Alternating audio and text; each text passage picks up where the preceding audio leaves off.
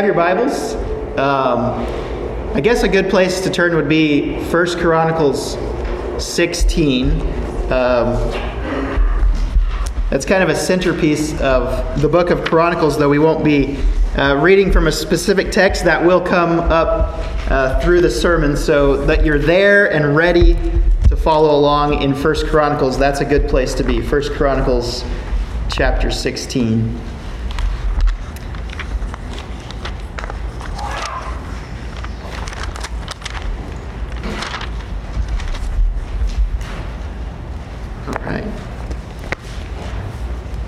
if you want to turn those lights off.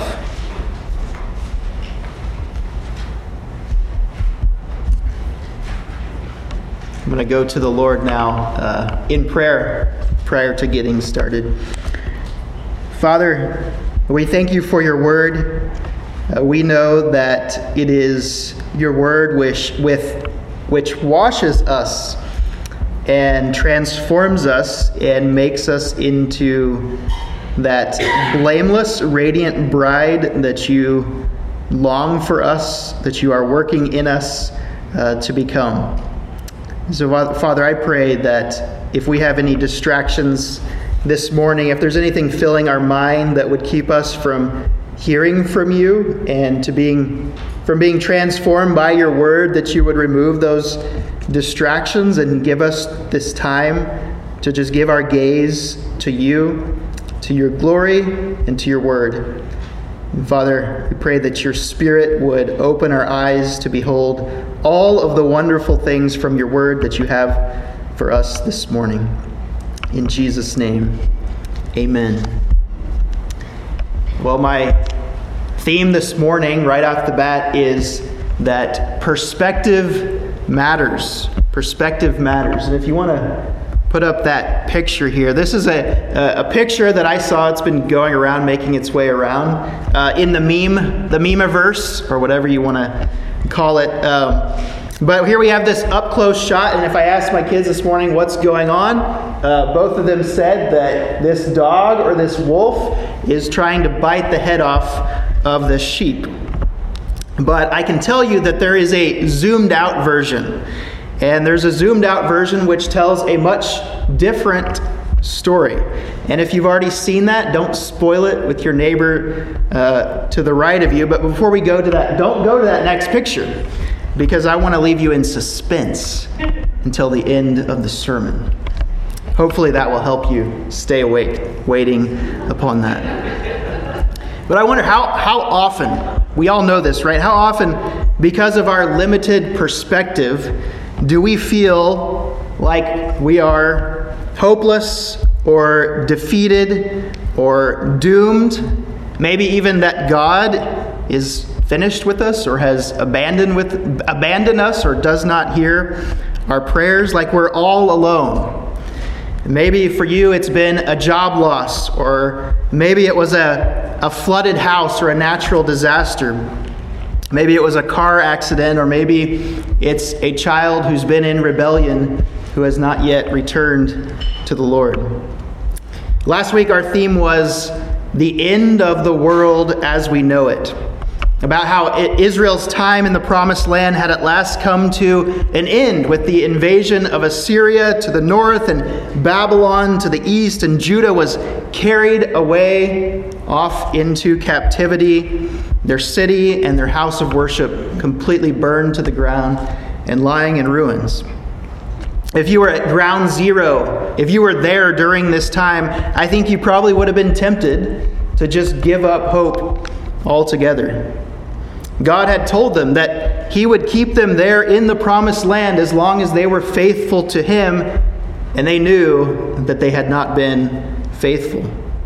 And so here they were, cut off from his promised blessing, and that's all they could see. They didn't know what the future held for them, probably not even a ray of hope that was peeking through. And so I introduced First Chronicles in this way because the context in which First Chronicles is written is probably equally important, if not just the most important thing about understanding the message of this book. This book was completed after Israel had returned back to Jerusalem after being in captivity for 70 years. So they had returned to their homeland, and when they returned, it would have been left in the state that they found it, at least in terms of their walls lying in ruins and their temple lying in ruins. And the temple that would be rebuilt and the city that would be rebuilt would still be a far, far cry from that powerful nation that they were once a part of. They were now this tiny little blip in terms of uh, the nations of the world. And so, in many ways, the book of Chronicles is a history, is an account for them that was meant to give them hope that was meant to give them this, this God sized perspective that would stretch well beyond their immediate circumstances, that could take them back in history to all the things God was doing with them in order to propel them forward to see all the things that God would still have in store for them. Perspective matters. Perspective matters. I know that in the day to day, it's really easy for me to forget that God is up to something much bigger than anything I can see right in front of me. I think one of the hardest lessons for us to grasp is this lesson that really God's number one concern, which is bigger than your life and bigger than my life, is actually His own glory. God's biggest concern in the universe is His own glory. And First Chronicles, first off, reminds us that God is at the center. God is the center of everything. First Chronicles teaches us this that God always acts in a way that is going to bring him the most glory. Now, before you protest, you mean he doesn't care about me? He only cares about himself? No, he, he most certainly does care about you. That's just the thing. But He's always going to act in a way that is best for His glory in order that you and I can experience the best that He has for us. Listen to 1 Chronicles 16. I'm just going to read a little bit of it here. This is David's prayer right in the middle of the book when the story is being told of him bringing the Ark of the Covenant that centerpiece of the worship of God, bringing it back to its resting place in Jerusalem. Listen to where David's focus is in this prayer. think of all the ways you might have been tempted to pray if this was your situation, but it, this is how he prays. He says, Oh, give thanks to the Lord, call upon his name, make known his deeds among the peoples. Sing to him, sing praises to him, tell of all his wondrous works. Glory in his holy name. Let the hearts of those who seek the Lord rejoice. Seek the Lord and his strength. Seek his presence continually. Remember the wondrous works that he has done, his miracles, and the judgments he uttered. O offspring of Israel, his servant, children of Jacob, his chosen ones, sing to the Lord. This is verse 23. Sing to the Lord, all the earth. Tell of his salvation from day to day. Declare his glory among the nations, his marvelous works among all the peoples. For great is the Lord, and greatly to be praised, and he is to be feared above all gods. In verse 34, Oh, give thanks to the Lord, for he is good, for his steadfast love endures forever. You see, at his very best, David's primary concern was whether God was glorified whether God was glorified in his own life, whether God was glorified among the nations, whether God was glorified in Israel. David was always at his very best when his primary concern was that God was receiving the glory. And that's the best place we could possibly be today.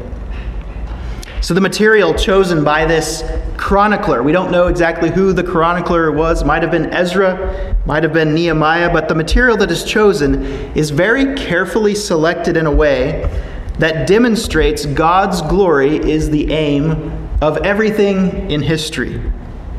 If you, Israel, want to prosper in this land, if you want to prosper as God's people, you will first need to see this by considering the whole story of God.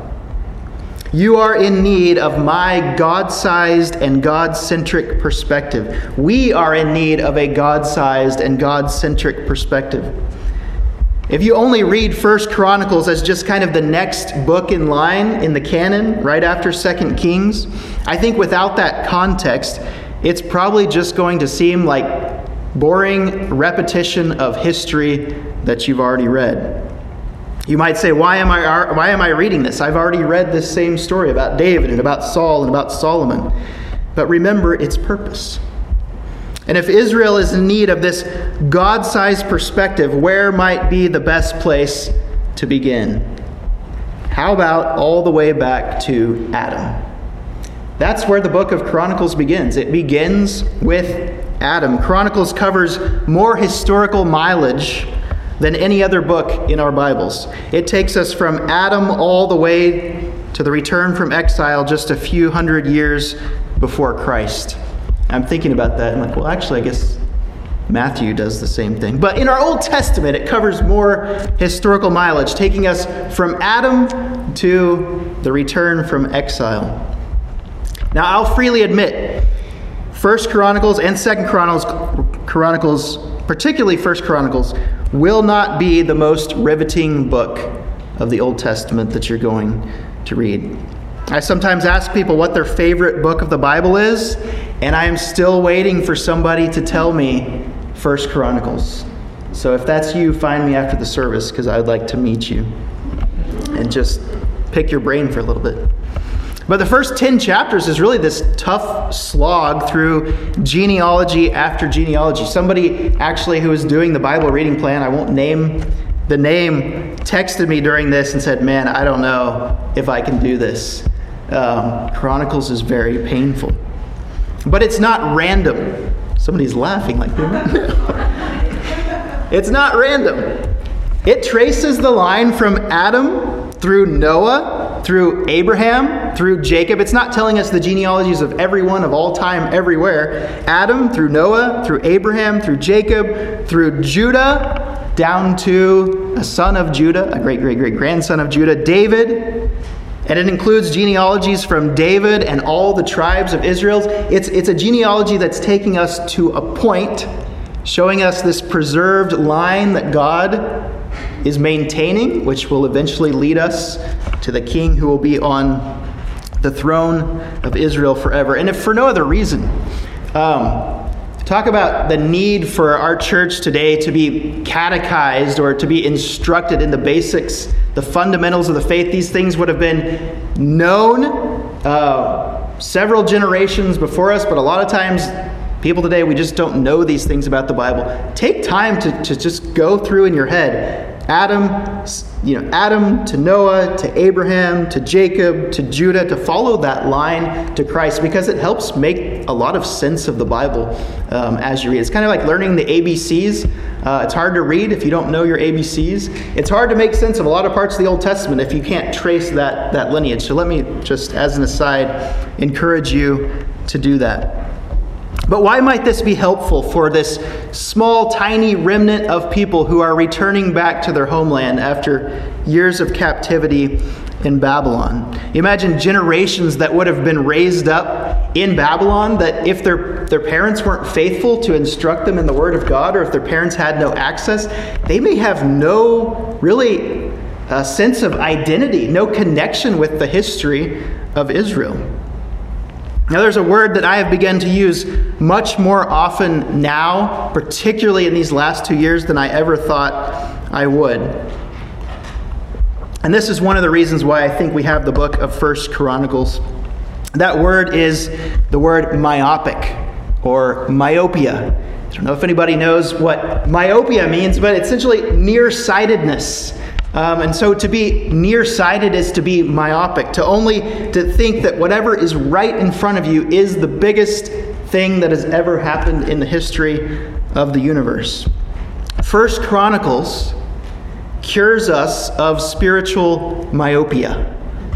First Chronicles helps cure us of spiritual myopia. This word is it's used a lot to describe the tendency that we all have to not be able to see beyond what is right in front of us. And I think as our society has become more and more self centered, more and more self preserving, this disorder has only grown worse. We believe that our problems are the biggest problems, that the issues facing our country today are unprecedented and the worst ever. We're tempted to think that our interests are the most important interests in the world throughout all time. And in fact, I, I, printed off a sermon this week that I read. I put it on the back table if you want to pick this up. It looks like this on the front cover. But I printed out a sermon uh, from a man, a pastor in Washington, D.C., uh, named Francis Grimke from 1918. He was an African American Presbyterian pastor preaching a sermon in 1918, right on the heels of World War I, right in the middle of the Spanish flu, and he's urging his congregation to, to obey the, the mandates for the public uh, health of the government. It's really fascinating to read. He's also dealing with great racial prejudice. And so he's speaking about uh, things that are happening in terms of world wars. He's talking about pandemics, and he's talking about racial prejudice that is plaguing the nation. Some things never change, right? It's a fascinating read. I encourage you to read it. One of the countless blessings of a God centered view of history is that it steers us away from myopic tendencies. By showing us this long arc of God's plan of redemption from Adam all the way to what's coming, it gives us the perspective that we need. If you know that there is a plan that has been in place from the beginning of the universe, and there is a plan that started with that first man, Adam, that continued on through Noah, whose family was preserved through a global flood, that through his son Shem, a whole nation was formed and given a purpose and given specific instructions that God would establish his royal line to teach his people how much they needed a king, needed him to be their king. That he had established this concept of a dwelling place among his people long before there was a brick and mortar temple, such that even if that temple were to be completely destroyed, like it was, or even if that new temple were to be a far cry from what they thought it would be, the reality of God's dwelling place on earth would still remain. The reality that God would have a king on the throne of Israel would still remain. If you can see this God sized plan and vision, then I think it will bring perspective to where your present troubles and trials fit in to that bigger plan. I just think how easy it must have been to be nearsighted when all you could see in front of you was the ruins of what your life used to be. The place that you once lived was rubble. The place where you once went to church was rubble. Family members that you once lived with and enjoyed life with are now gone. There have been days in our lives when I'm sure I'm sure there are probably days ahead when we are not going to be able to see past the rubble. We are not going to be able to see past the scary circumstances that face us. And we will need to be reminded of that bigger picture, of the bigger plans that God has in store for us. First Chronicles gives us the perspective that we need to press on the perspective that we all need to be able to persevere through those times. I had a, a pastor friend who recently uh, posted this quote, which I really like. He said, I don't know what's around the corner. I don't know why this is happening. I don't know how it's going to work out. I don't know when things will change. I know God, which is infinitely more important than what I don't know. I want to read that one more time. I like that. I don't know what's around the corner. I don't know why this is happening. We're all going to feel like this at one point another in life. I don't know how it's going to work out. I don't know when things will change. I know God, which is infinitely more important than what I don't know. And I would say that it's hard to know God, it's hard to know the history of His plan for us if we don't take up and read even books like 1st and 2nd Chronicles.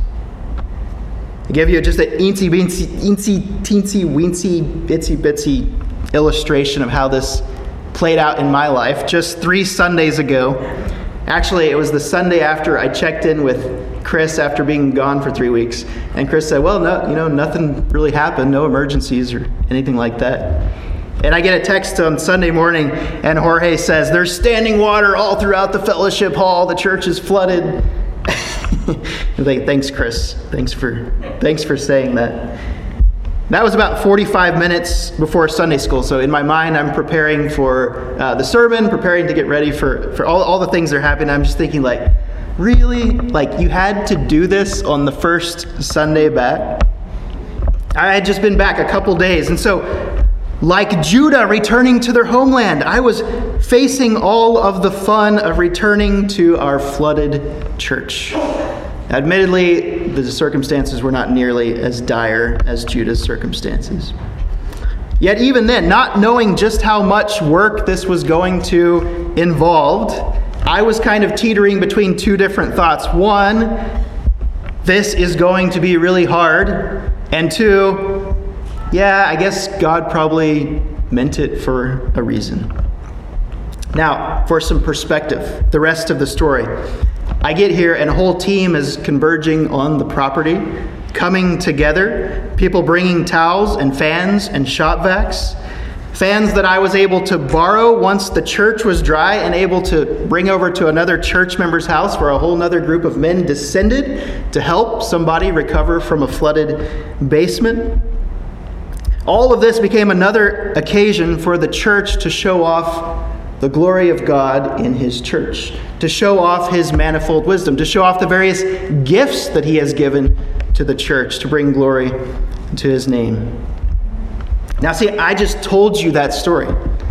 If I hadn't told you that story, that would be one less marvelous work that you would have in your toolkit to remember that our God is a good God who has good plans in store for us.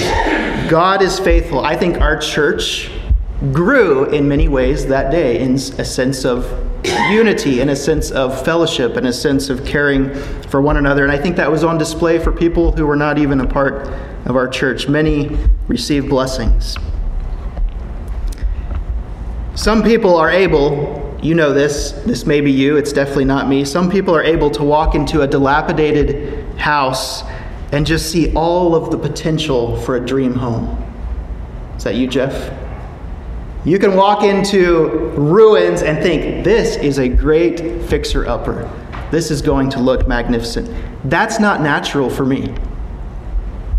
I am mostly an optimistic person, but I have a, whole, a really hard time seeing something beyond a big pile of mess and work right in front of me.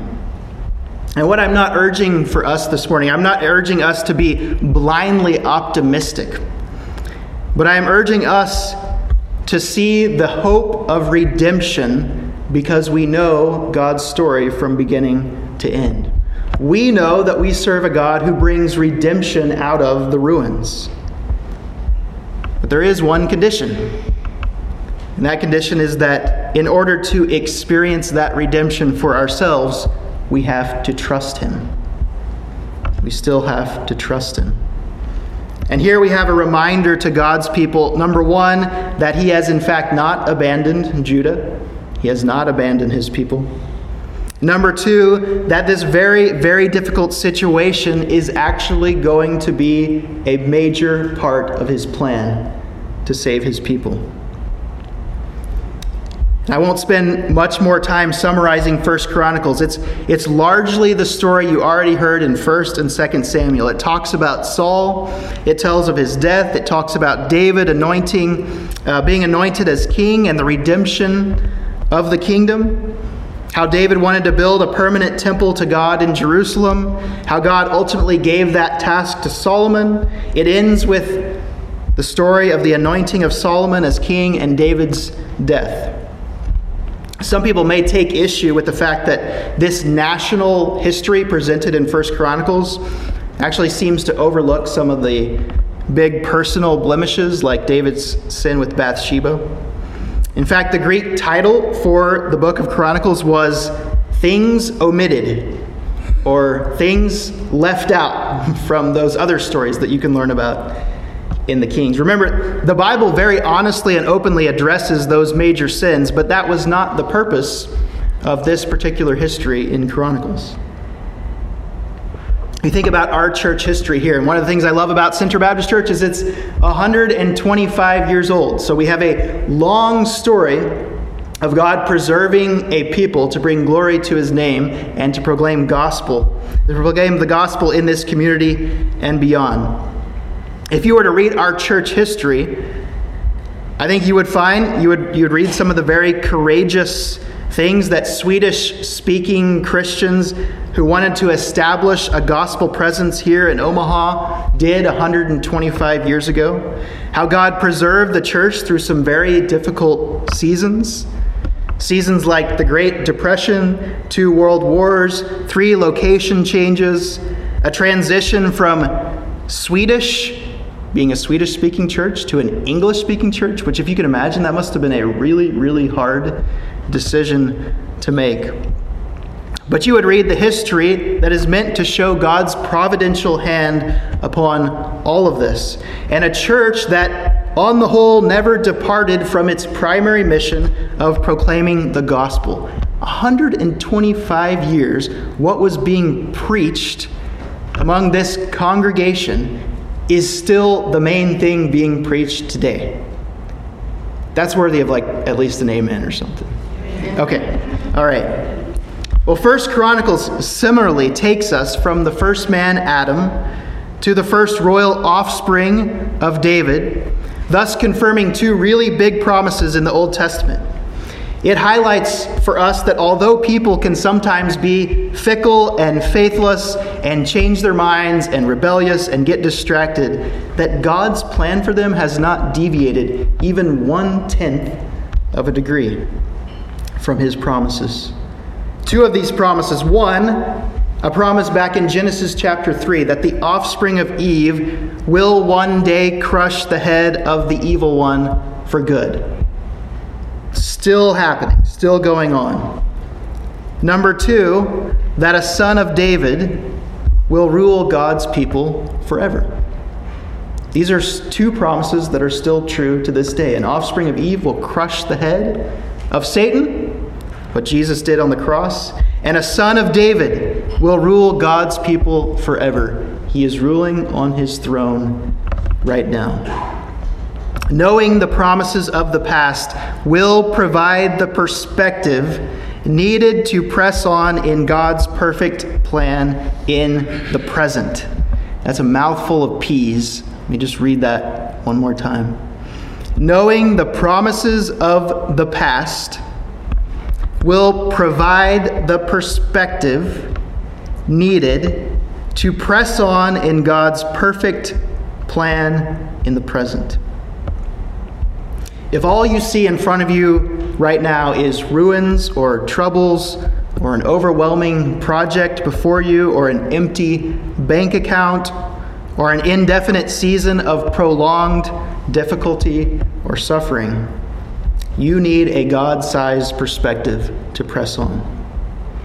You will need the perspective that your trials are not intended to be the end of the story, but instead the parts of the story where God is doing the most meaningful refining in your life. Through the genealogies, even. First Chronicles includes the reminder that there was once a perfect garden where God dwelt among his people. Yet then there was a fall. Yet after that fall, there was hope of redemption. Then there was a flood of judgment upon the world.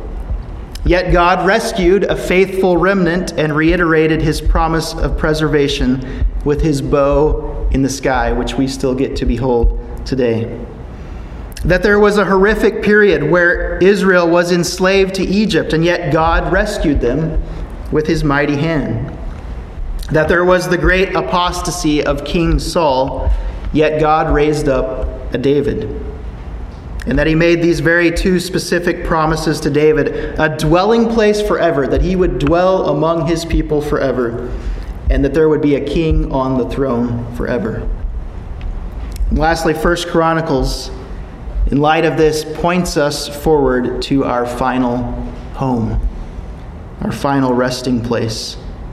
You see, God's dwelling place among man forever. King Jesus ruling on his throne forever. We have all of this right now available to us in Christ. The Bible says we have an even more sure word of prophecy that has been fulfilled today, which you will do well to pay attention to. The Bible says all of God's promises find their yes in Him, find their yes in Christ. You know First Chronicles also reminds us that God does have to deal justly with sin? That God, because He is perfect and holy, must deal with sin, and that He is going to deal with sin once and for all. There will be a judgment for all those who have rejected God. But it also reminds us that he has dealt justly with sin by sending his own son to die on the cross in our place. And that if you are with him, if you are with the eternal king who reigns forever, if you are with the one who dwells among his people, that judgment has been taken for you. But if you are not with Christ, if you are still rejecting Christ to this day, that judgment is still awaiting you. It's appointed for man to die once, and then comes the judgment. Friends, perspective matters. We can sing today because we know the end of this story. Because he lives, I can face tomorrow. Because he lives, because King Jesus lives, all fear is gone. Because I know who holds the future. I know that he holds the future. I know that life is worth the living just because he lives. That perfect fulfillment of all the promises reiterated in First Chronicles. Because he lives, not even the gates of hell are going to be able to prevail against his people. Because he lives, we know that we can be hard pressed on every side, but not crushed, perplexed, but not in despair, persecuted, but not abandoned, struck down, but not destroyed. And oh, by the way, what's the rest of that story? Next slide. The dog is actually rescuing that sheep from drowning in a river to bring him back to the herd. I think that's a great picture for what God is often up to with us. Sometimes it feels like fangs are pressing into our neck because of the painful circumstances that we're enduring. And often those are because we, like sheep, have gone astray. We've wandered away from God and we've gotten ourselves into a mess and we're drowning in the river. Other times, it feels like that because God is simply doing his refining work in us to teach us to depend more on him. But we can know for sure that if we are his, if we belong to him, whatever pain we may be experiencing today, whatever pain we may be experiencing now, is preparing us to experience the fullness of an eternal glory with Christ an eternal glory with Christ. Whatever the, the 60, 70, 80, 90 years God gives us here on this earth are nothing compared to an eternal life spent with Christ Jesus. Let's keep that perspective today.